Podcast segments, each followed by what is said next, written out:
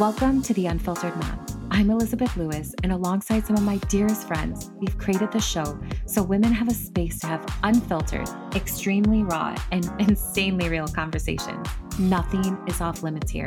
This space is for moms who want to talk about everything, to dive into conversations we all deeply desire to have, but fear what others may think of us. This is your invitation to pull up a seat in a judgment free zone and have a little heart to heart. Now, let's get unfiltered. This is a Soulfire production. This week, we had some pretty tough conversations. We navigated social issues, social media, and we talked about surrounding yourself with different perspectives because let's be honest, that's so important and also so hard for people. When things are tough, people come to expect one another to post their thoughts on social media or take a stance. But how do we navigate this when we have loved ones on both sides? And we don't want anyone to feel that we are supporting one side over another. It's a very delicate situation, which often results in silence. We stay silent because we don't know what to do. And it's not because we are indifferent, but because we are scared for how others will react and what they'll assume about us based on one single social media post but we need to stay informed. We need to expand our circles to include those who don't look like us.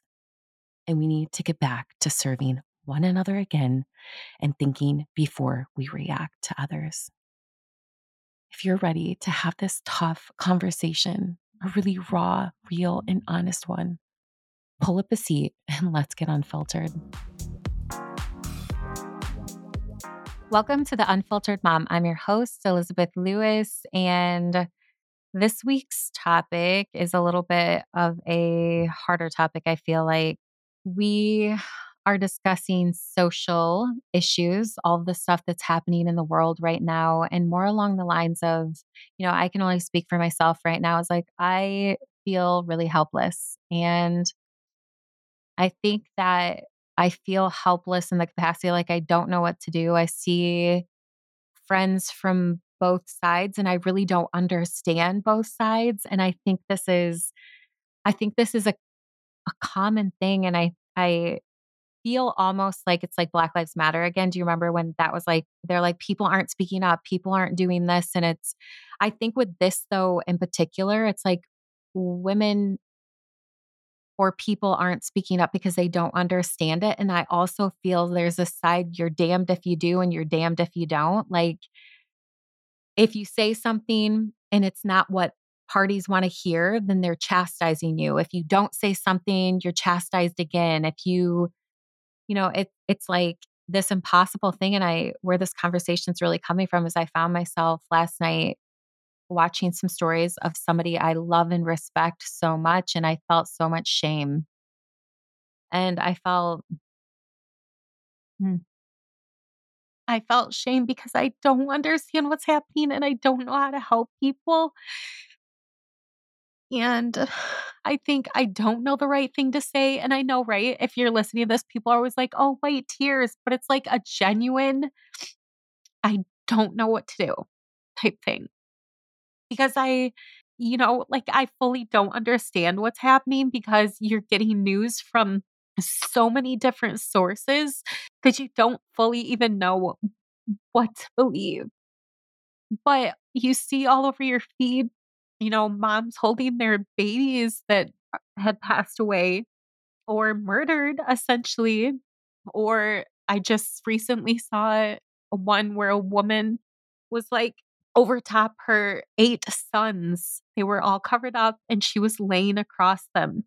And I just had this moment I was like, I I don't quite fully understand it because everybody you talk to says something different or has like like a, a different stance and I don't have a stance. Like it's really like this human thing to me. I don't think it's okay on so many levels. And then I don't know what to do with it. And then people don't say anything because they're so scared to say anything because they don't want to say the wrong thing. And it's just like, I don't know. It's so hard. I don't know where anyone else stands, but I know it's definitely, especially as a community leader for myself, it's been really hard because I'm like, I actually don't know what to say. it's not okay. Like none of it that's happening, but I don't have the words. Can we talk about the social pressure of this though? I feel like that sometimes the pressure that we put ourselves under for things that we have no clue about because it's in our faces like 24 7, 365. You scroll to get an inspiring post, but that's not what you see because that's kind of not what's going on in the world. It's almost like, to me, uh, probably bad analogy, but parenting, right? Like sometimes you think you're doing a really whiz bang job of getting everything together.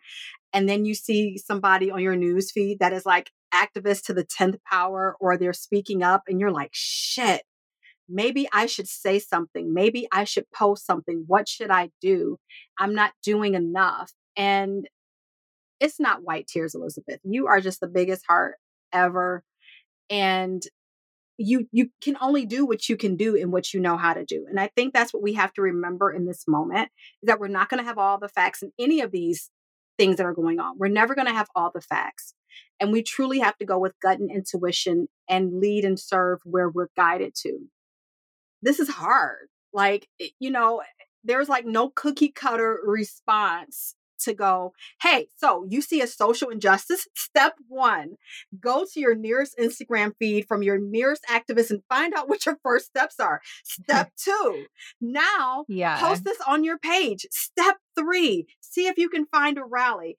Great job. Now you are an engaged activist. Like that's just how it goes. And it's so weird to be in these spaces and you want to help, but you don't know how to help and you want to say something, but by God, the fucking fear of being canceled for saying the wrong thing when you're coming from your heart, the the the is real. So you don't know where you should start to say or to support somebody because you can go out on social and go, I'm really praying for both sides. I mm-hmm. are for all sides involved. I hope everybody gets this together. Sending my thoughts and prayers. Oh my God, thoughts and prayers. That's all you're sending is thoughts and prayers. It's like, what else do you want me to do? Like, I'm not going anywhere to, you know, I'm not going to do I have a family and kids I have to be cognizant of. Like, I, this is what I can offer to the world is thoughts and prayers and good energy and you know, yeah, I can write a congressman. Yeah, you know, like I can do stuff like that. Like I always tell people when the revolution comes, I'm not the girl in the front line. I will write a check. I will make the sandwiches. Like you have to know your role. I will make the sandwiches. I will print the flyers. I will do the graphic designs, but I'm not the frontline person. And I think knowing what your role is in life, if your role is to be the activist and say something, by all means say it. But if you're the sandwich maker like me, don't go on the front lines because you ain't ready for that smoke what you do is you align with people who are ready for that smoke, and those are your people. But yeah, if you're the sandwich girl, don't go out and say nothing to social media because anything will offend you. That's true. Kenisha. I'm the frontline girl. I'm right behind you, making those sandwiches. And the first thing gluten free, please. Getting people out of, I'm getting people out of jail. That's me. But just because I'm the frontline girl and I made myself the frontline girl, like I'm a, I'm a DEI expert, I'm a you know social justice advocate and anti-racism advocate, but that doesn't mean that I know everything that's going sure. on. And a lot of times I'm expected to know. And sometimes I just don't. Mm. I'm not your go-to to come to for all things DEI and anti racism, just sort of when you're looking for something to say, I guess. Like that that checkbox, that one, two, three, I'm gonna give you a list of things to do, like you were talking about, Charmaine. Like I'm not I'm not that. I'm not writing you a book on how how to do this because it's not a how to, it's not checkbox work. And I've also said things that have been taken out of context, that folks have ganged up against me and said that I was racist against my own leadership when folks don't know the full definition of racism. And we got to think about this like, racism is not just like the prejudice part that folks think it is. Like, I, like the KKK not liking black black folks or folks of color. Like, that's not just what racism is. Racism is structural, it's whoever holds the power and who's positioned to hold the power and the way the society continues to let them hold the power. It's systematic. And people who identify as BIPOC, so Black, Indigenous, and people of color, are targets of that. The system was built for white people, and everyone else is a target of that. And we just have to remember that a little bit. Now, prejudice, bias, things like that, that's considered like institutional. Sorry, not institute, interpersonal, because that's like within yourself. And institutional is like a different level. So, I mean, that's like a actual definition of actually what it is. And not a lot of people know that. Everyone just thinks it's prejudice, and it's not. I mean, I could talk about this all day, but I want to give space for someone else. But I know that earlier, you know, when we were talking about this a little bit, we were talking about like, I am on that front line and I am pro Black Lives Matter, right? Like when George Floyd was killed, I was out there two days later marching, like with my people during COVID with my mask on. Like, what can I do to get the message out that we have to stop killing our Black brothers and sisters? all people of color are being targeted.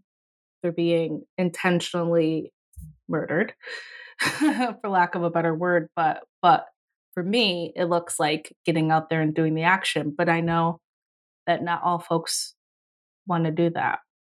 I was um, giving to the NAACP Legal Defense Fund to get people out of jail. You're good. it looks different, it looks for, different everybody. for everybody. We don't all we do not all have to be out there marching, and I don't expect everyone to be out there marching with me.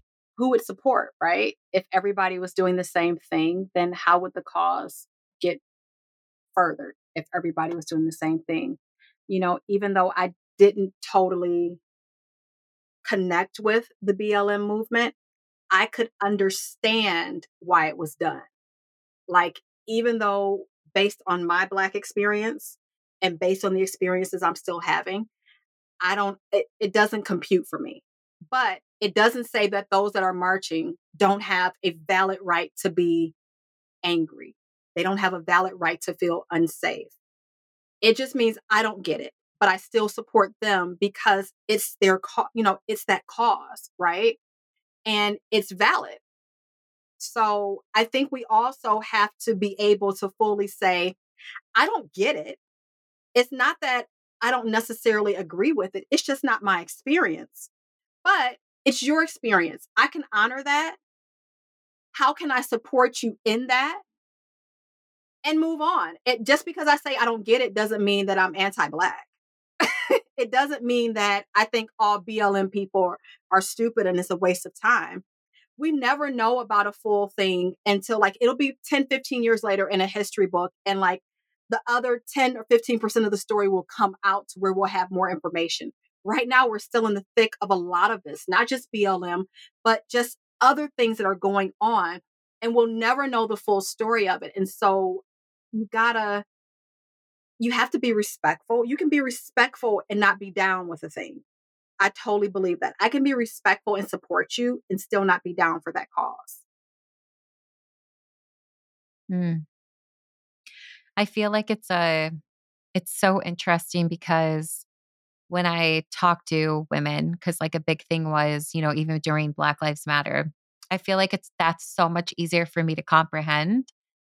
And I'm really passionate about it. One of the things in my astrology, uh, my incarnation cross is to put people above the law, which that is who I am. Like I I believe in human rights and like I would be frontline and I was during Black Lives Matter. I wasn't out protesting or anything, but I used my platform for the good. You know, I had a lot of Black women on there and a lot of, you know, sharing stories. And I really took a stance in that because I did believe in that, right? Like it, it really is a human rights thing. And for all women of color, and obviously here at Detroit Mom, we we serve a lot of women of color. And I feel like for me, this one has been what's happening right now has been a little bit harder because I don't fully understand the scope of it.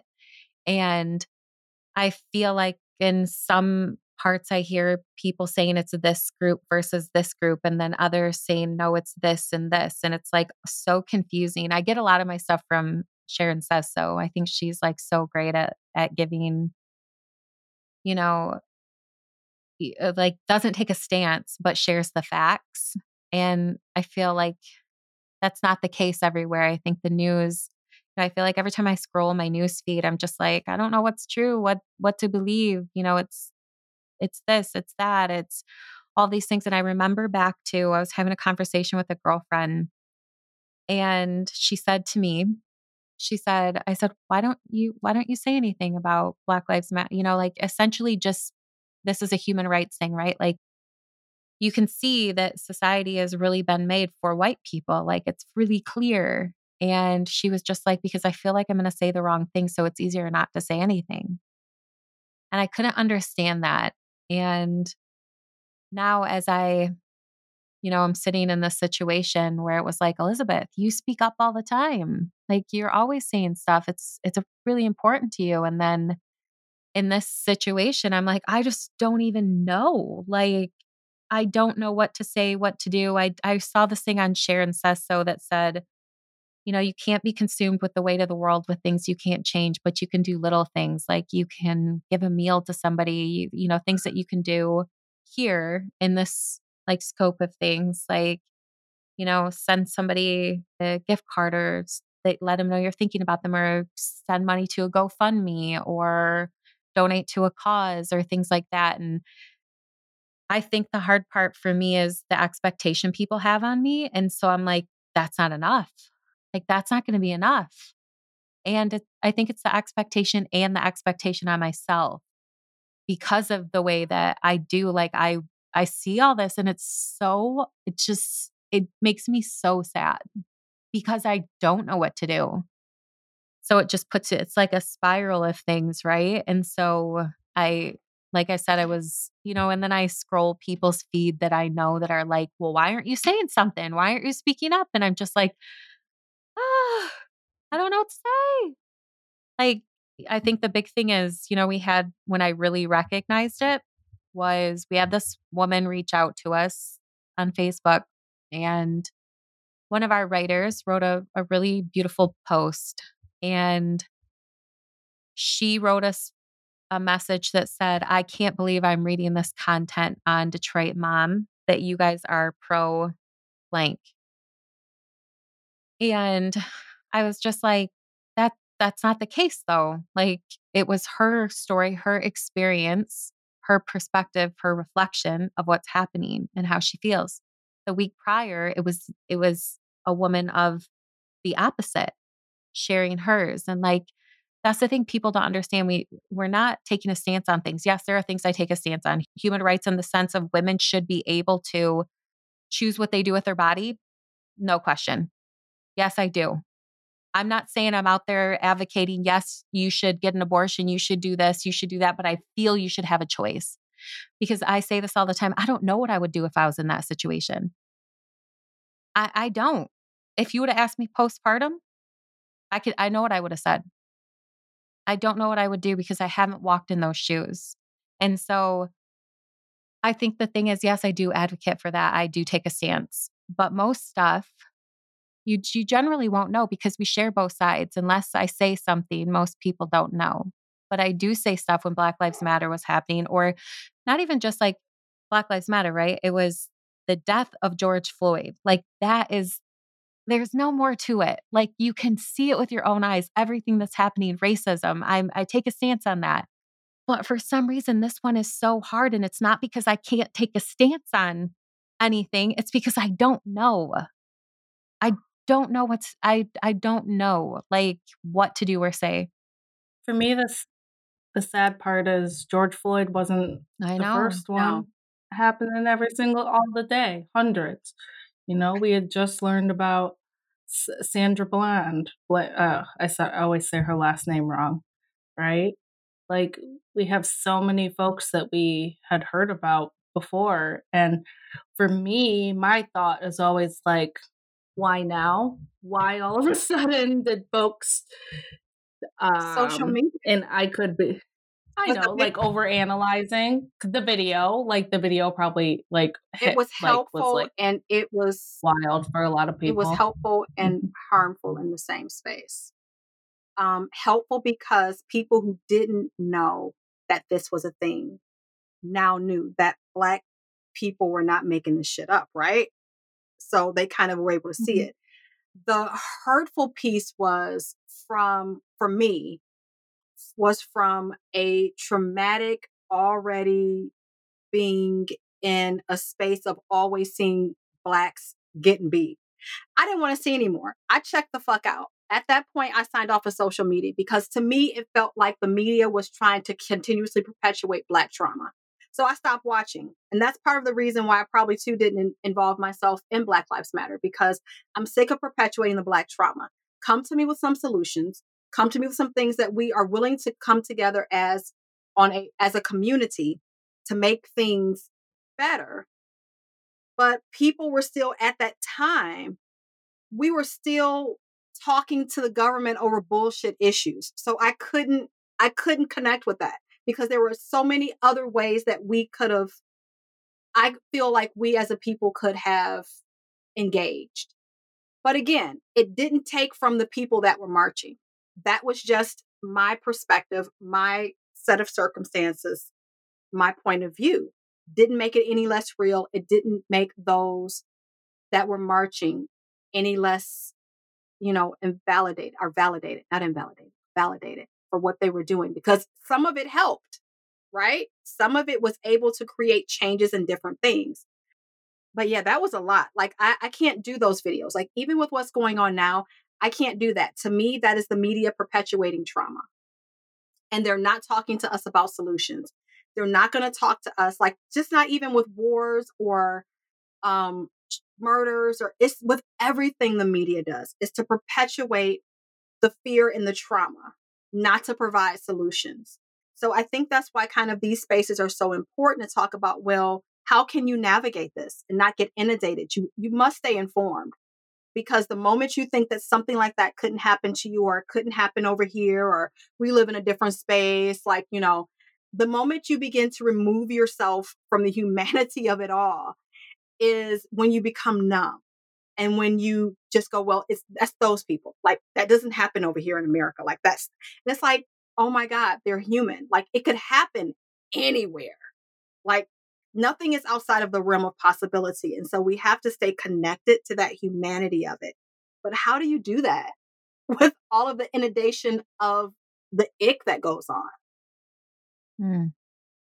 I feel like we're all just like, God, it's it's so much. I well, I do think that, and I, you know, I kind of want to say something that along the lines of what you said, Charmaine, is I think I can speak for myself. I think a lot of the things, you know, I didn't see them in my feed. I didn't see them in my feed because I wasn't following those people.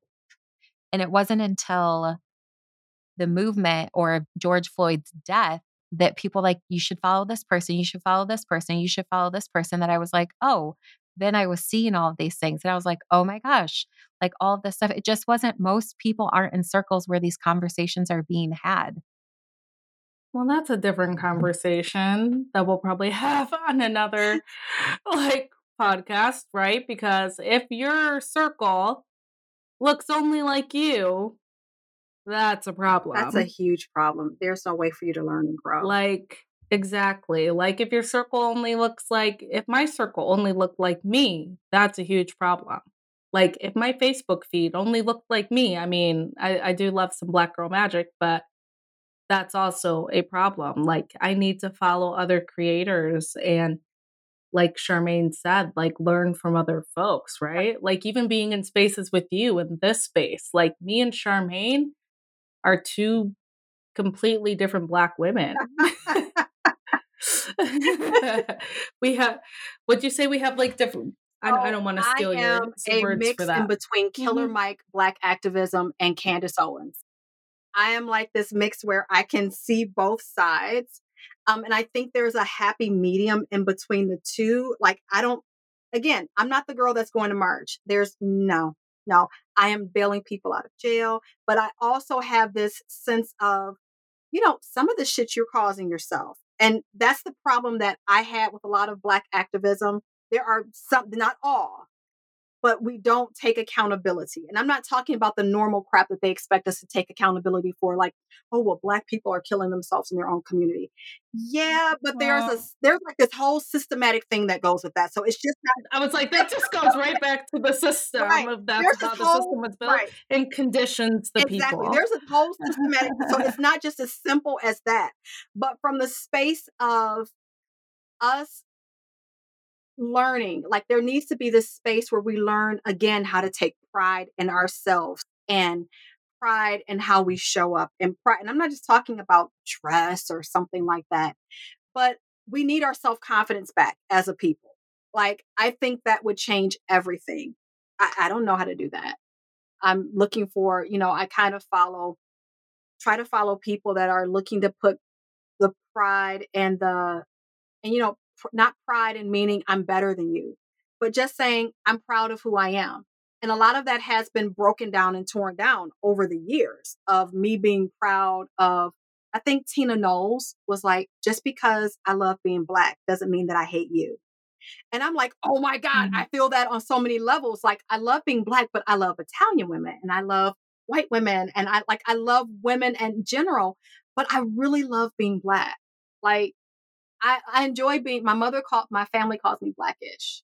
But mm. that's a whole nother conversation. Which is also a good show. It is a good show. but because I'm so diverse and I, I I've picked up things from different cultures, different races, I don't just have this, and I think that's how many black people are now. There's, and even white people, there's not just this one thing where all the spectrum of the different, if you're around other people, there's a spectrum of different cultures you picked up, you say you know you yeah. may say things in a way that you know a different race or religion might say it because you're interacting with that's the beautiful thing i think about being human is interacting yeah.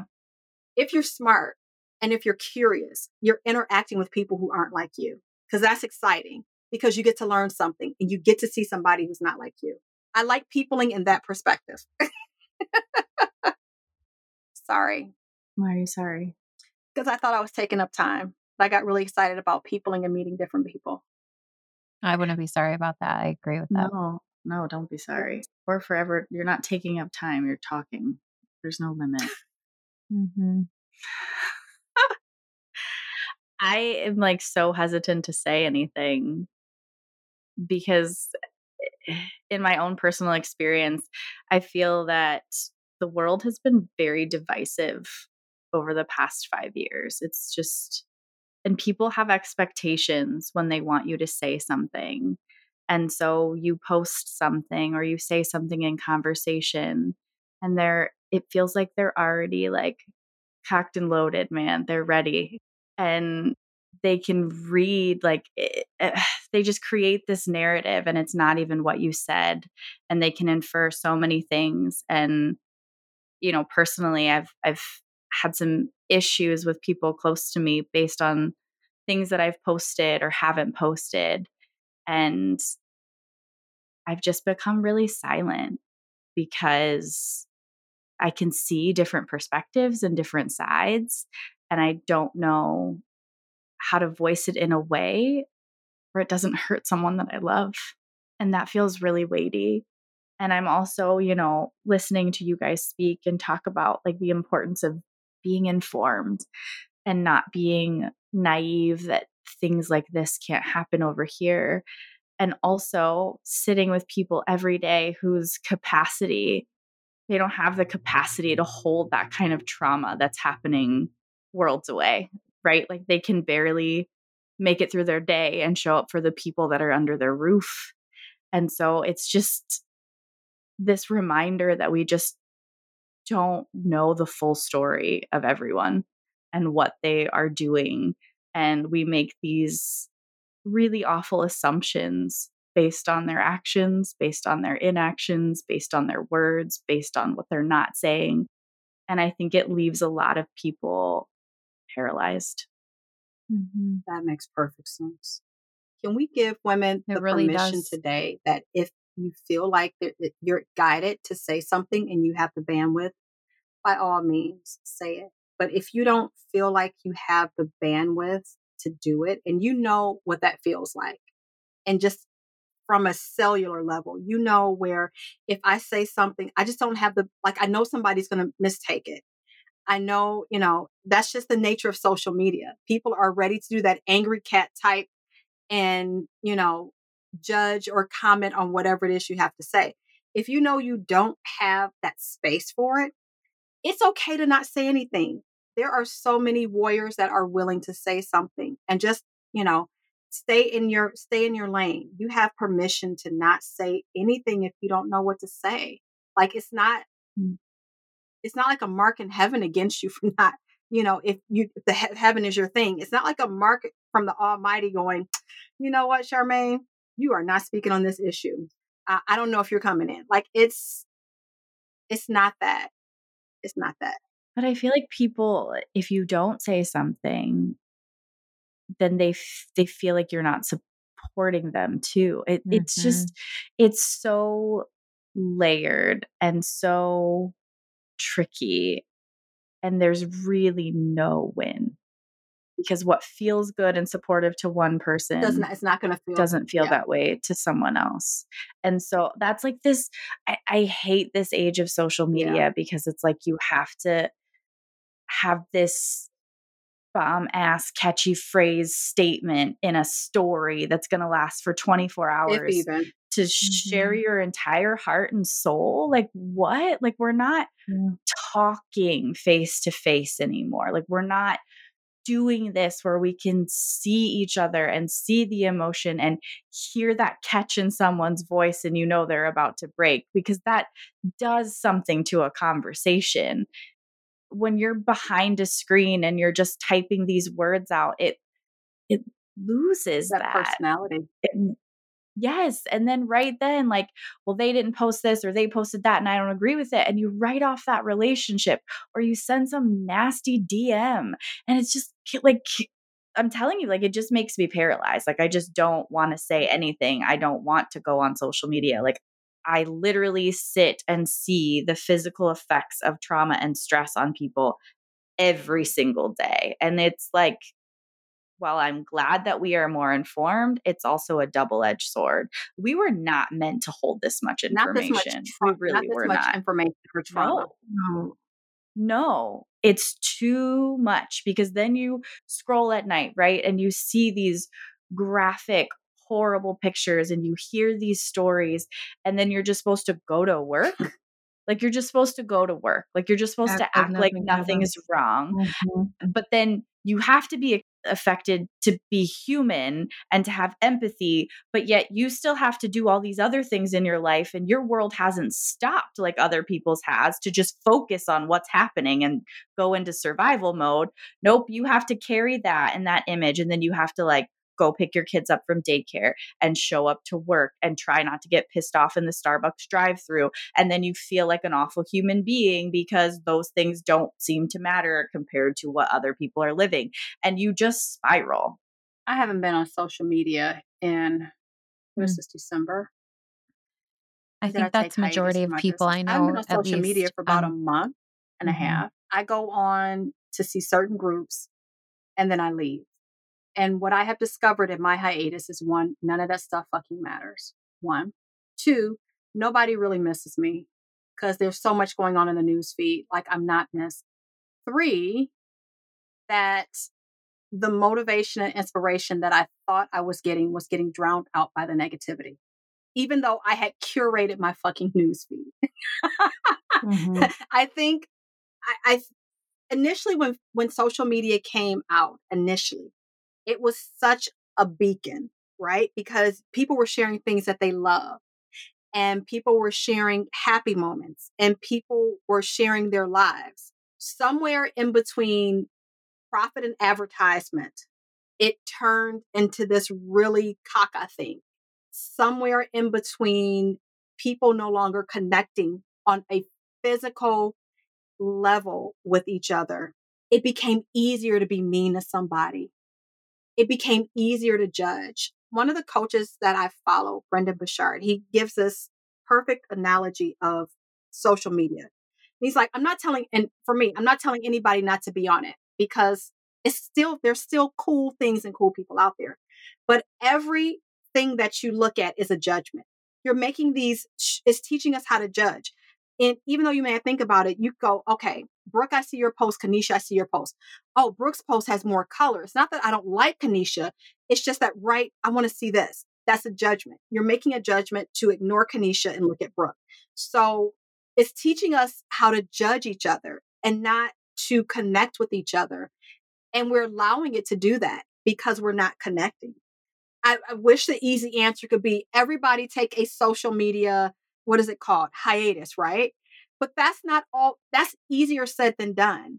You know, it's like going, social media is honestly like going to a casino. And when you have a neurodiverse brain like mine, I'm really, I'm into the scroll, the next cat video, the next video of a kid. Like I'm really into that scroll of it. And it's not always easy for me. It wasn't easy for me to do that. Um, it's just that something major shifted in my life and I, I pulled back and I'm like, oh my God, I'm less anxious. Like my anxiety used Yeah. to be on like 10,000 and I couldn't figure out why. Why I'm only spending like two hours a day on social. Like it can't be that. And it was that I was comparing myself to what somebody else was doing in their business. I was comparing myself to what these other moms were doing with their kids with ADHD. And even though I wouldn't admit it in the beginning, as I began to look like, oh my God, that's not even mine. It's so easy to pick up stuff that's not yours on social. It's so easy because it's not connected. I mean, it is, but it's not. So I'm struggling with part of this conversation because we're saying like I to- I totally get where where we're coming from when we're saying like like sometimes we don't know what to say or it's okay like if you don't know what to say like not to you know speak up like outwards things like that but I struggle in a sense with that because a lot of people will use that excuse not to speak up against racism that's blatantly happening. And it's not something that's just going to go away.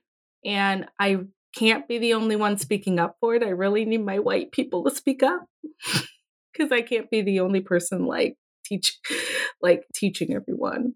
And it's really hard to find white allies. And what I mean is like I know that a lot of folks are doing their research maybe trying to like don't want to don't feel comfortable wanting to say anything until they've read some more books or watched another documentary so they understand or whatever it may be but i need i need my white people to speak up now my white friends like i've had things blatantly said to me in groups in front of people and no one would say anything Give us an example. in my home space where I'm only one of the people of color. like family members say things.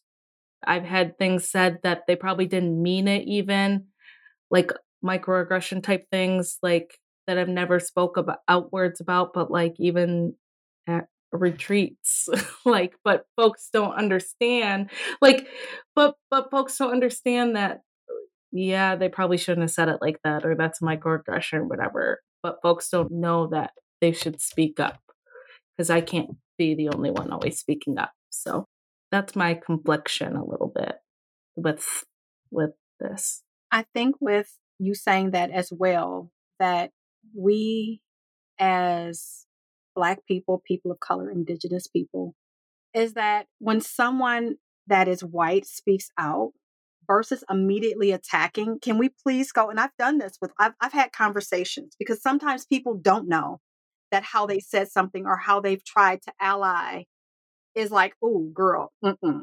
like I, I've DM'd versus what most people do is they, oh my God, I can't believe you said that. You're so stupid. Oh my goodness. And it's like, okay, now I really don't want to say anything. I don't even really want to learn because if every time mm-hmm. I try to learn and speak up, I'm being persecuted, then why even try? Even though it's not always our job to teach, because I know we get exhausted of teaching as well. Mm-hmm. But when we see somebody that's actively trying, that we support. And this does not negate them needing to try. But when you see somebody actively trying and having a conflict, them being like, hey, you know, I've had non friends of color go, hey, I want to post this.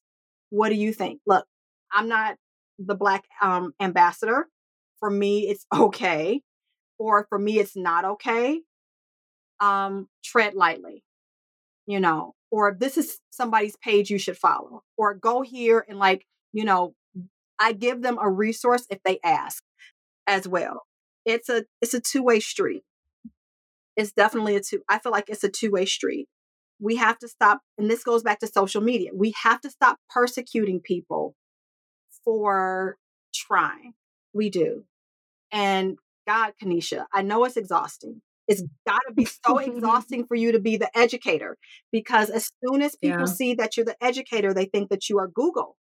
And yeah,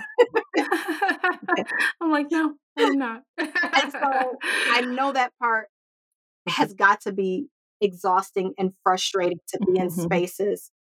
And I'm speaking up, and now you're persecuting me for speaking up. And then you come to mm-hmm. me, I've had this get persecuted for speaking up in public. And then after I'm persecuted, somebody goes, You know, Charmaine, you were really right.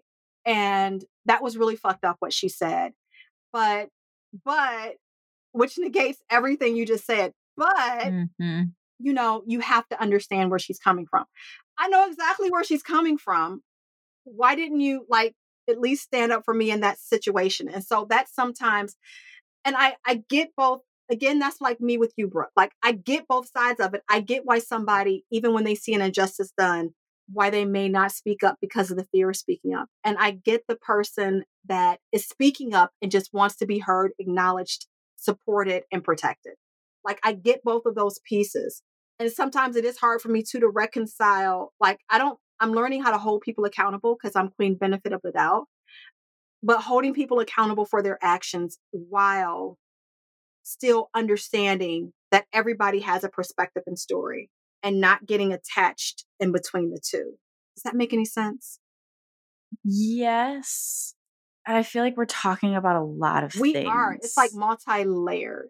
Yes, because I'm talking about social media and taking a stance and not having conversation.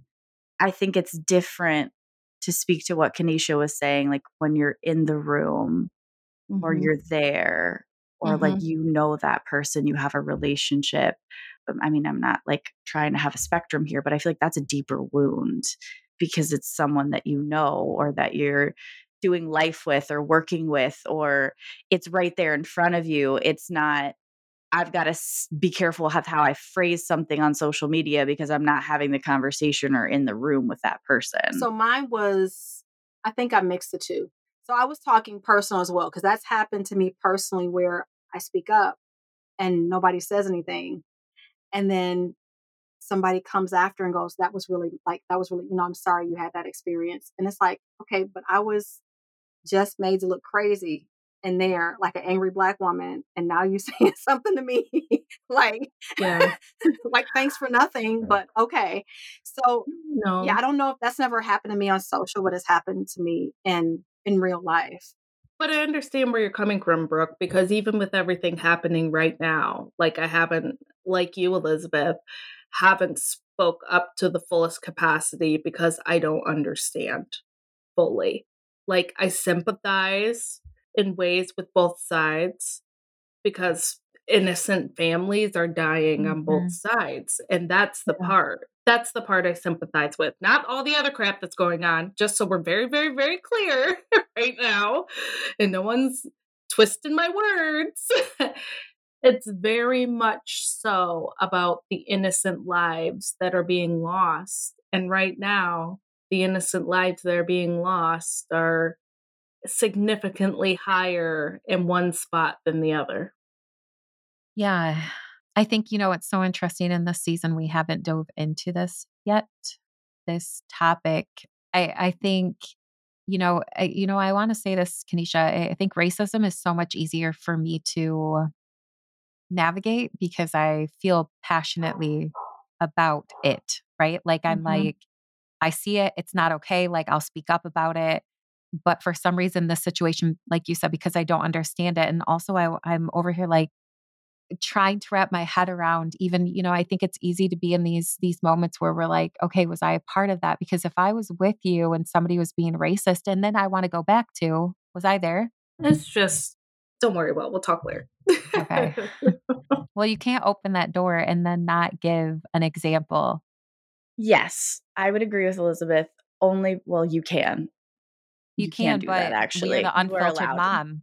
But in that moment because Kenisha, you spoke up like after I spoke, immediately I was like, fuck, this is why I don't say things. Because what if she, did I say something that, does she think that I'm not a safe person or that I'm not an out? No. Like, it's like, no.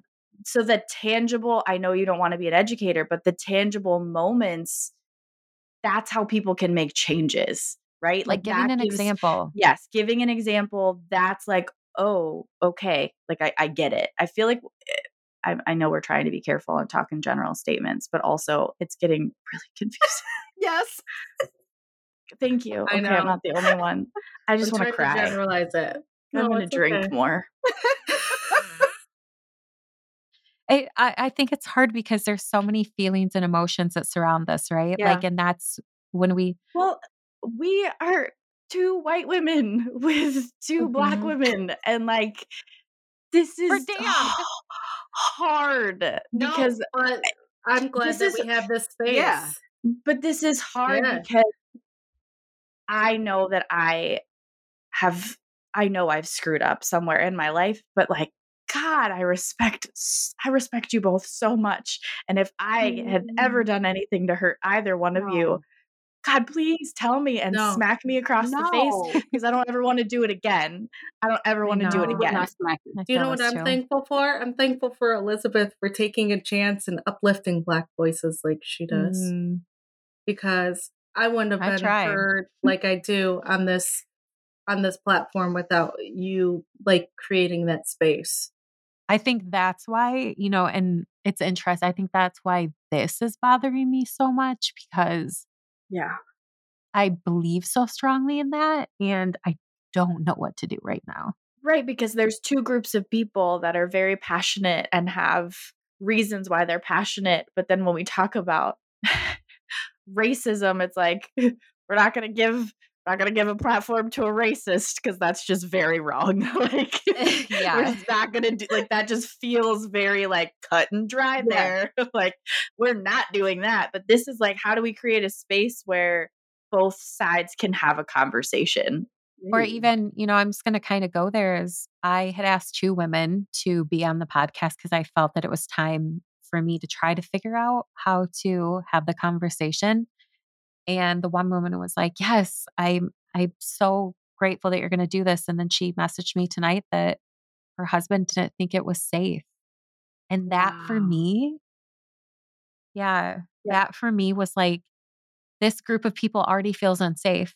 Mm. And to put herself out in that capacity, she doesn't feel safe. And I think that's really hard for me. And it's not like this space, right? It's being vocal and it's sharing and having two different opposing people speak their own their own feeling and perspective and in things like that and i think that that's where i'm kind of like glad that we're having this conversation now because obviously you guys we came in with a completely different topic that we mm. were mm-hmm. going to talk about and here we are having this one because it's it's really been heavy on my heart and i i think i like i have friends that feel like the videos and the pictures and things like that is like it's wrong. It's they're shoving it in our face. They're doing all mm-hmm. this stuff. But if you want to know how I feel, I feel like it reminds me that that wrong Starbucks order huh. or that person that cut me off really doesn't matter. Yeah. yeah. Mm, I'm not taking away from the trauma that people are experiencing right in their lives. I'm talking small, little tiny trivial things. Those kind of things. That stuff doesn't matter. And I think that when we take that away, I think you said it, Charmaine, it's like we we desensitize. And if we don't see it, we don't realize it's happening and we forget it's happening and we don't humanize it and we just carry on with our lives in which I know we this goes back to the whole not knowing what to do. But we carry on and and what Charmaine said, we always like it would never happen here, just like we never thought that a school shooting would happen in Oxford. Right. Mm. So let's talk about that for a second. We never, everyone's like, that's never going to happen here Michigan in Michigan. thing. That's a Southern No. thing. It's the same thing when Nope. the Kanisha, you'll be able to get with this one. White black people don't go in shooting up like like we don't shoot up like that. It's that whole conversation. Then you got the one guy and his son that, that they were In the at the grocery store. Yeah, or even the The ones, the original Mhm. ones that were in Maryland, where they were like in their trunk shooting at people. And it's like, it's Yeah. not a black or white thing. It's not a Southern thing. It's not a Mhm. Middle Eastern thing. It's a human thing. And any, it can happen anywhere to anybody. And I think when you lose that space of compassion and connectedness, you seem to think that you are above. And that is a problem when we think that we are above. And that it just happens to those people. Those are the only people that this Mhm. happens to, or this is the only people that that happens to. It continues to separate us when we don't see ourselves as human. And that's well, and what I makes think that's kind of too. what's, yeah. I, I think that's what's happening too. If, you know, people are like, when I talk about it, they're like, you cannot let that consume you. You cannot do this. You cannot that.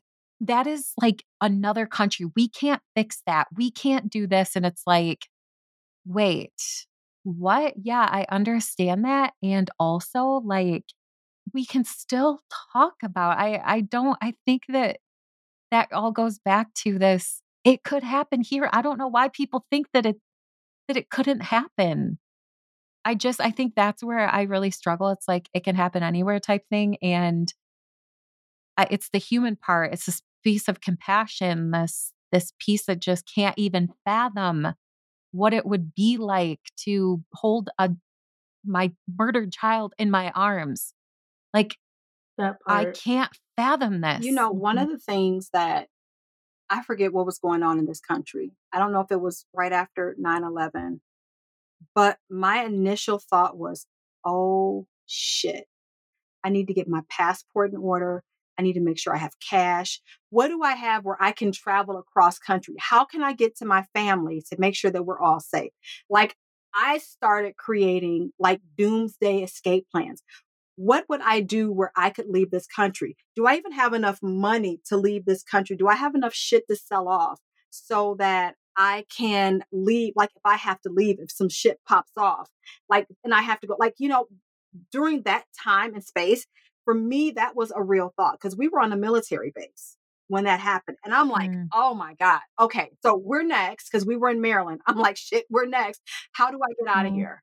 And then that's like when that Which is so wild. Right. And then the entire That's grid wild. went out and I couldn't contact my parents. Like talking about, and I just had a baby. So talking about somebody that was insanely a nervous wreck for a couple of months and like traumatized because you don't know what could or couldn't happen.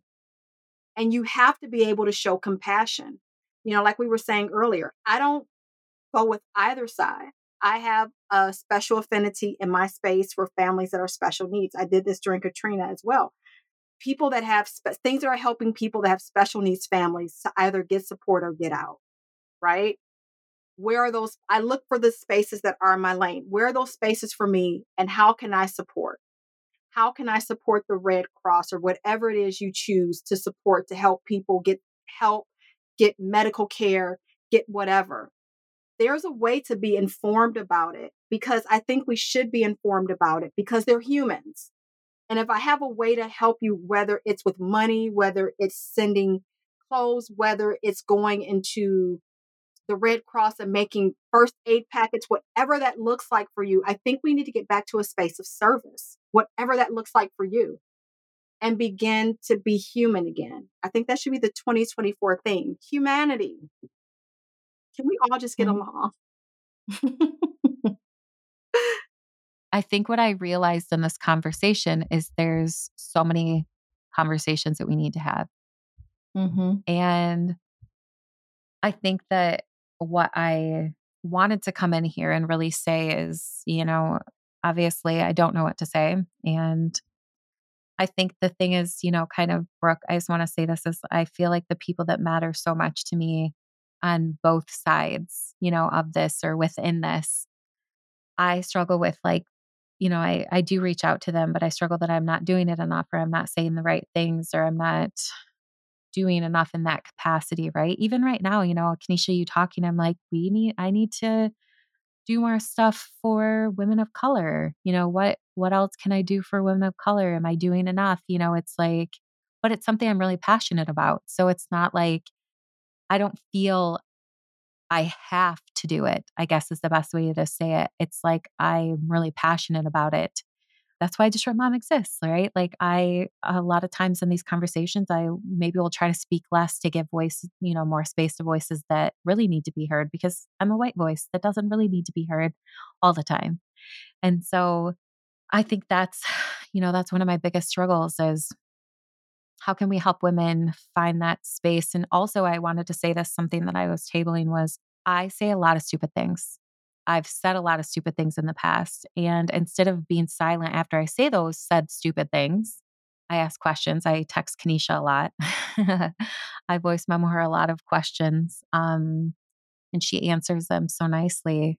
But uh, I just learn from them. And I think that's the thing that we have to do as as white women because here's the reality is white women listen to white women unfortunately is we're the ones that have the the opportunity to create change because we're the ones that women women look to us white women who are not taking action or doing the thing to take the lead and someone has to in the community of white women take the lead in the charge in doing that so other white women will follow and or choose to stand up and make a, a stance or a change or you know racism's easy for me. It's like absolutely not. Like i not okay with it i don't stand for it like that's an easy one so it's easy for me to speak on and it's easy for me to you know i say all the time like if you don't like the content we have you know there are people we've we've had our fair share of people can't believe we post when we had like a lot of pro you know or things women of color. And so I lost a lot of followers at that time when we posted stuff and I took a stance. Yeah. What's that meme going around? And it's they're sitting at the table with the pizza and says, you know, we can we can agree or we can disagree on pizza toppings, but we can't oh, I haven't seen that. racism or something. I'll have uh-huh. to send it to you. Okay. But I think that's a big thing. And I think, you know, we, is an interesting. I think we should bring it up again. We have had a lot of women reach out. They're like, I have really racist family members and I don't know what to say. And I think, you know, Kenisha, I, I agree with Brooke is like, I hear you. I hear everyone when they're like, Black women shouldn't be the teachers. But sometimes if they aren't the teachers, we white women don't know the right thing. We don't know how to ask the questions And it. As simple as someone being the leader in that community, said white community, asking a woman like you, Kenisha, that can then relay the message appropriately to said white women. You know, so I think like that's that's the thing is we need someone to share that information so that we know the right thing to say, and we know the right thing to share. You know, like I said, I've said a lot of stupid things. I've had a lot of moments where I've had to check my own self and it's that's conditioning, that's childhood condition. I grew up in a white community. We had one black guy, one black boy. He was, you know, we were middle school, so we were boy, they were boys. They were not men yet. And his name was Deontay. If you're listening, I still love you. And I loved him. I wanted him to be my boyfriend. But that wasn't acceptable in my household, right? My dad was like, Elizabeth, you don't do that. And it was interesting because my dad uh, my dad was like, we were raised in such a home that like I never felt that, but I remember that one instance. So I always wondered if my dad was, you know, he would say stupid things. I'm like, do you really feel that though? Because he had so many black friends. And it's just, it's just so like so many mixed messages I think that we all get in our childhoods. My dad told me the you know? same thing. Yeah. Oh, like for a white guy? Yeah. No. Yeah. No. He's like, I love him, but you yeah, don't, you yeah, don't no, date him. Yeah, that's exactly what he said. He said no. Yeah. He told me don't. And I'm just like, my dad actually said don't mix. oh, my dad didn't say it. Well. my father is from West Virginia, so I mean, okay. Yeah. yeah. But but I think that's the thing is like we have so many different things, but I I loved him. And if my friends who I grew up with listening, Alexis, if you're listening, I did love him. Um I think we all did. They're all also the white girls were like, ah, no. He had older brothers that were so cute too. Oh my God. But yeah, I just think that we we just don't know. There I think there's just so many pieces to this and I just I always want to be a part of the solution and not the problem and I think even in this it's like I I I would love people to send good resources. I just want re- unbiased resources. That's yeah. what I want. And I know I Sharon Says So is an amazing, amazing resource because I really, you know, kind of going back, I don't think it should be a sides thing. I don't, I don't want to pick sides. I just want to be a human. I just, I just want to care for other human beings. And th- what's happening right now is, is not okay on so many levels. Whether I don't care what side you fall on, you know, it just isn't okay. Hmm. And I feel, I like I said, I feel like there's so much we need to talk about and discuss. Obviously, dive into in 2024.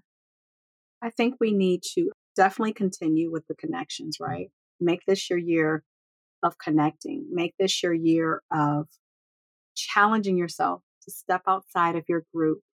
If you can't do it once a month, say once a quarter, I'm going to go someplace and mix with a group that I wouldn't necessarily mix with because I'm really comfortable here. And let me see what I can learn. And mm-hmm. you would be amazed. And it doesn't always have to be like a black or white thing. It could be that you're 24 and you go hang out with a bunch of 50 year old women. It could be that you're child free and you go hang out with a bunch of kids. I mean, kids will humble you in 2.4 seconds. But, you know, you go hang out with a bunch of kids it could be that, yeah, you have all black friends and you don't have any diversity in your mix and mm-hmm. you get to know somebody. I do these, well, I used to do, I'm sorry. I used to do these things where I would meet people on social. I haven't done it lately. And I would say, hey, let's have a coffee chat. And I'm not trying to sell you anything. I don't want to buy anything. I just want to know about you. And mm, that is that. honestly how I got like I love the Indian culture, right? Oh my God, me like, too. my goal is to go to the full Indian wedding. My goal is to find an Indian. Like, I have some Indian people that I know, and it's like I'm just waiting for them to post that somebody's getting married so I can go. I'll bring gifts, but I want the whole thing. I want to go to a night. you will? She's going to bring gifts to a wedding. That I know, is right? shocking I would news. bring gifts. I want to go to a Nigerian wedding. I really want to go to like, an, like I want to find I have some Nigerian. Me too. Right. I want them, I'm waiting for go. somebody to post that they're getting married. I want to go there because it's an event. Like it's this whole celebration. So it's like when you get to know more about different people, it begins to become exciting about who you meet and who can you meet. So make 2024 your year of connection. Connect.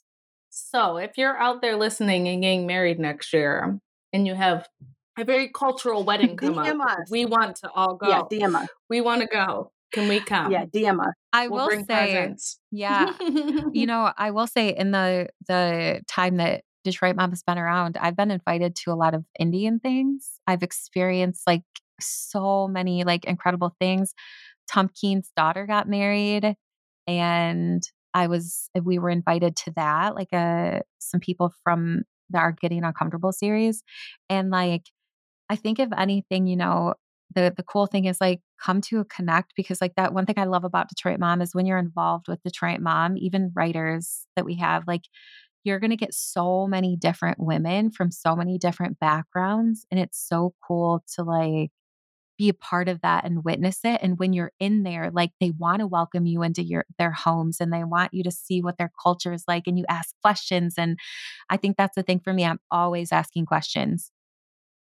Whenever we're you know in in um community with these women i'm like okay tell me about this or tell me about that and i think that's the thing you know but i, I really want to challenge people charmaine going back to this you know diversify your circle i think it has to be women that don't look like you yeah. I, I think that you have to put yourself out there and be in uh, my life is better you know tiffany um tiffany moore she invited me to her birthday party and she invited, and I invited a friend to go. She's like, you can invite so and so. And I was like, okay, well, so and so canceled me on the last minute. And I was like, said to my husband, I was like, I'm gonna be the only white person there. And he was like, how does that make you feel? And I was like, I'm, I'm, I'm, I'm gonna be so out of place, but I'm, I'm gonna go. And I got there, and I was the only white person there, and nobody treated me any different. They were just like so kind to me, and so I obviously felt out of place. And then you know what it, it did? It gave me so much compassion for Black women who are only in white spaces and recognizing, like, God, that's got to be so fucking hard to be the only Black person in a sea of white women. Like, that's got to be so hard. So it was like this realization that it's hard, like, right? Like putting yourself in uncomfortable situations. And more than anything, I think it's easier for white women, maybe a little, maybe at times then I don't know. Actually, I don't even know if it's easier for white women. So I'm not going to speak because I feel like I so I, I love that kind opposite. of stuff. I was always I was more comfortable being the only black person in a sea of white people because that's how I grew up. Really? Yeah. I was I had to learn how it wasn't until like I got to college and into the workforce, I had to learn how to be comfortable around black people that weren't my family because that's just that wasn't my reality. I was always the only black girl in the room. So sometimes it can be a flip. Like, you know, I know, I bet there are some white people who grew up in all black surroundings and they probably, like, you know, I think it's just all in how you grew up. Yeah. There's so many layers. There's and so many layers to this. Unfortunately, it's not like, that's what I keep explaining to my son. I'm like, what you see on TV is TV. It is not indicative yeah. of life or how quickly things come to be solved. Um, it's entertainment. And where you live at is where you live at, which is why we travel, because I want you to get into spaces where you're not the only Black person, or you are, you know, there's like other people that don't look like you in the room. And how can you go and be you and connect? And also learning mm-hmm. from you know, just a kid space, when he's a really good reader of energy. So he like knows when somebody's not feeling him and he moves on. Right. And he yeah. just keeps going with that. He was like, they, and he just moves on. But that's one of the reasons why I get my son uncomfortable. And in the beginning, he always hates me for it because it's not his friends. It's something different. He doesn't know anybody there. I'm like, great, you'll be ready for life. Let's go do this. And then afterwards, he's made new friends. He knows new people. He's got more people mm-hmm. to play video games with. And oh my God, mom, that was so cool. And that's how I always feel after I go network. It's like, I don't want to go, people. And they're like, oh my God, guess who I met? that's my favorite part. Like Uh, one of the therapists that I we follow on Detroit Mom, Cherry, I was so excited to meet her. I love like just just I feel like what women of color whether you're a black woman entering a white space, white woman entering a you know woman of color space, we just have so much that we can offer to one another and like i my life is better because i have women of color in my life my life is better because i don't surround myself with women that just look like me. Imagine how boring that would be. Oh my god well i think that's a lot of people though. Eh, but i think that they don't know any different and there's a lot of people like that and a lot of communities that don't know anything different and what's out there and things like that. And I think that all comes back full circle that if we don't surround ourselves with these things and we don't know they're happening, and if we ignore them, we just become, gosh, I can't even think of the word like numb to them. You said it so well, Charmaine. We just become numb to them. But I hope I hope what people can take away because I know this episode is probably going to be so long, and I'm sorry, you guys, but it's like so hard to like figure out to where unpack. to cut it yeah, I think there's so many things. And it honestly came from like the purest place of wanting to express that I think that I'm not alone in saying we want to help, but we don't know how because we fully don't fully understand and and media doesn't do a good job of of helping us understand that without making us choose a side or pit us against each other or other people.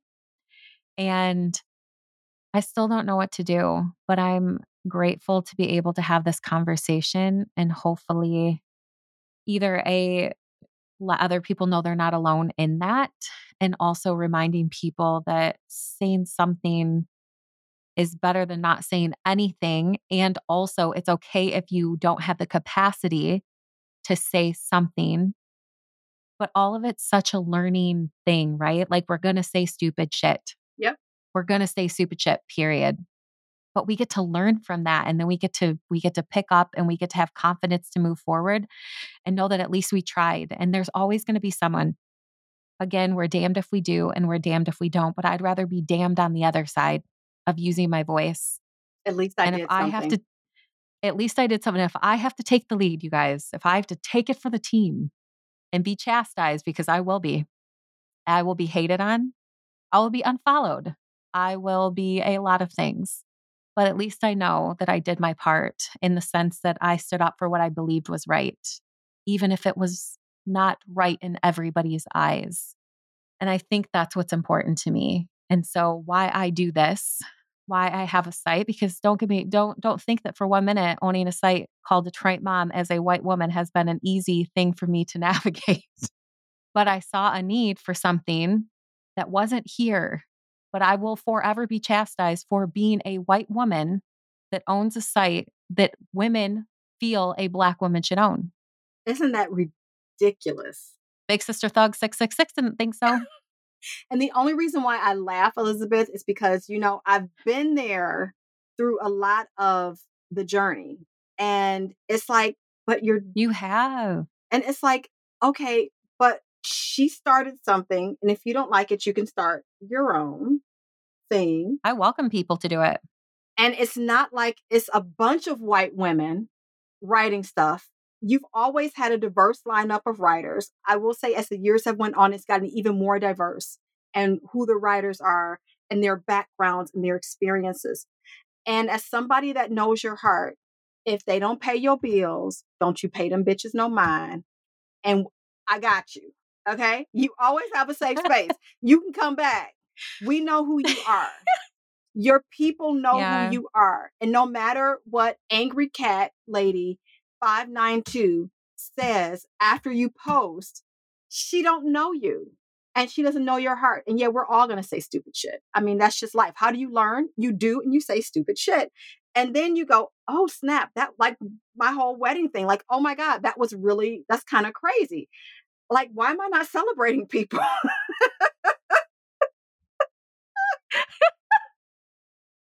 It's so funny. Did you really think that after?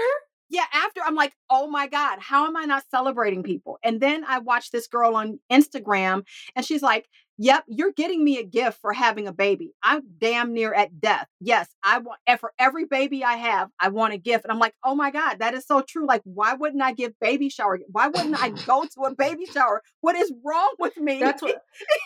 That's why Charmaine's bringing the gift now. She had to change her heart. But only if it's a Nigerian wedding, it's an Indian wedding. Right.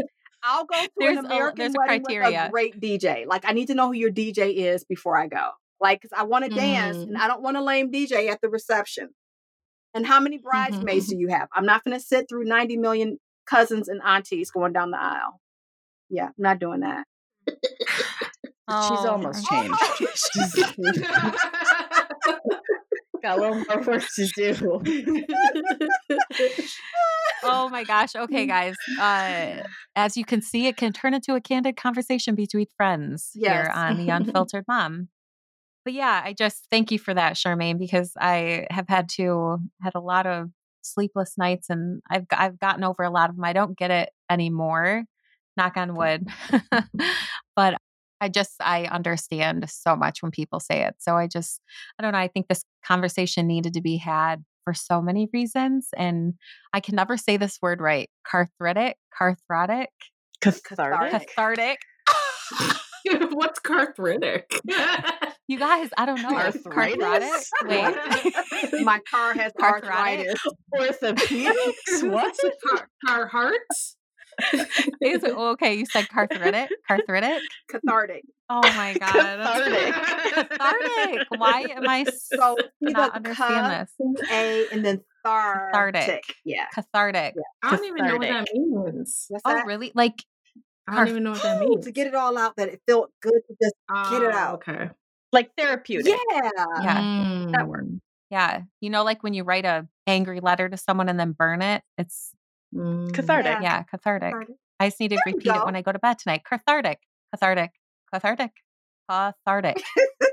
um, but thank you guys. Thank you for being here. You know, this episode's going to air when you guys are on winter, well, holiday break if you celebrate. So most schools are off. So this will happen in between Christmas and New Year's. So you guys will not yet hear this in 2024, but hopefully going into 2024, we can make some changes together in some capacity, or at least start somewhere by having the conversation and come to something Detroit mom related so that you can, if you're local, because we hope you're listening all over the US or and in other countries. That would be like, want to buy a oh, ticket oh, and really? come. Yeah, you could, you could fly in, but hopefully you're listening all over the country. And if you're not and you are local, come to a connect, meet other women or any other. We have a lot of stuff planned with Detroit Mom going into the new year. And I hope that you'll join us because I think it's a great way to meet people that don't look like you and in a space that maybe feels a little more comfortable. But, you know, I think too, we need to have a mm-hmm. conversation on ways to meet people. Like Kenisha said, it's a whole nother conversation on how to meet people that don't look like you.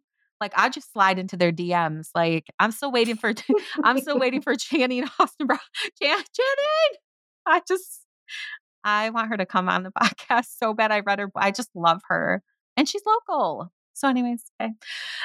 But until until next week, again, we'll talk to you in 2024. It's crazy to think that 23 is gone just like that. And we hope you have the best little break if you get time off. And if not, we hope your life is not too chaotic as your kids are off school and you're probably barely surviving. So we're sending you peace, hugs, and lots of love. Until 2024, my friends. Bye.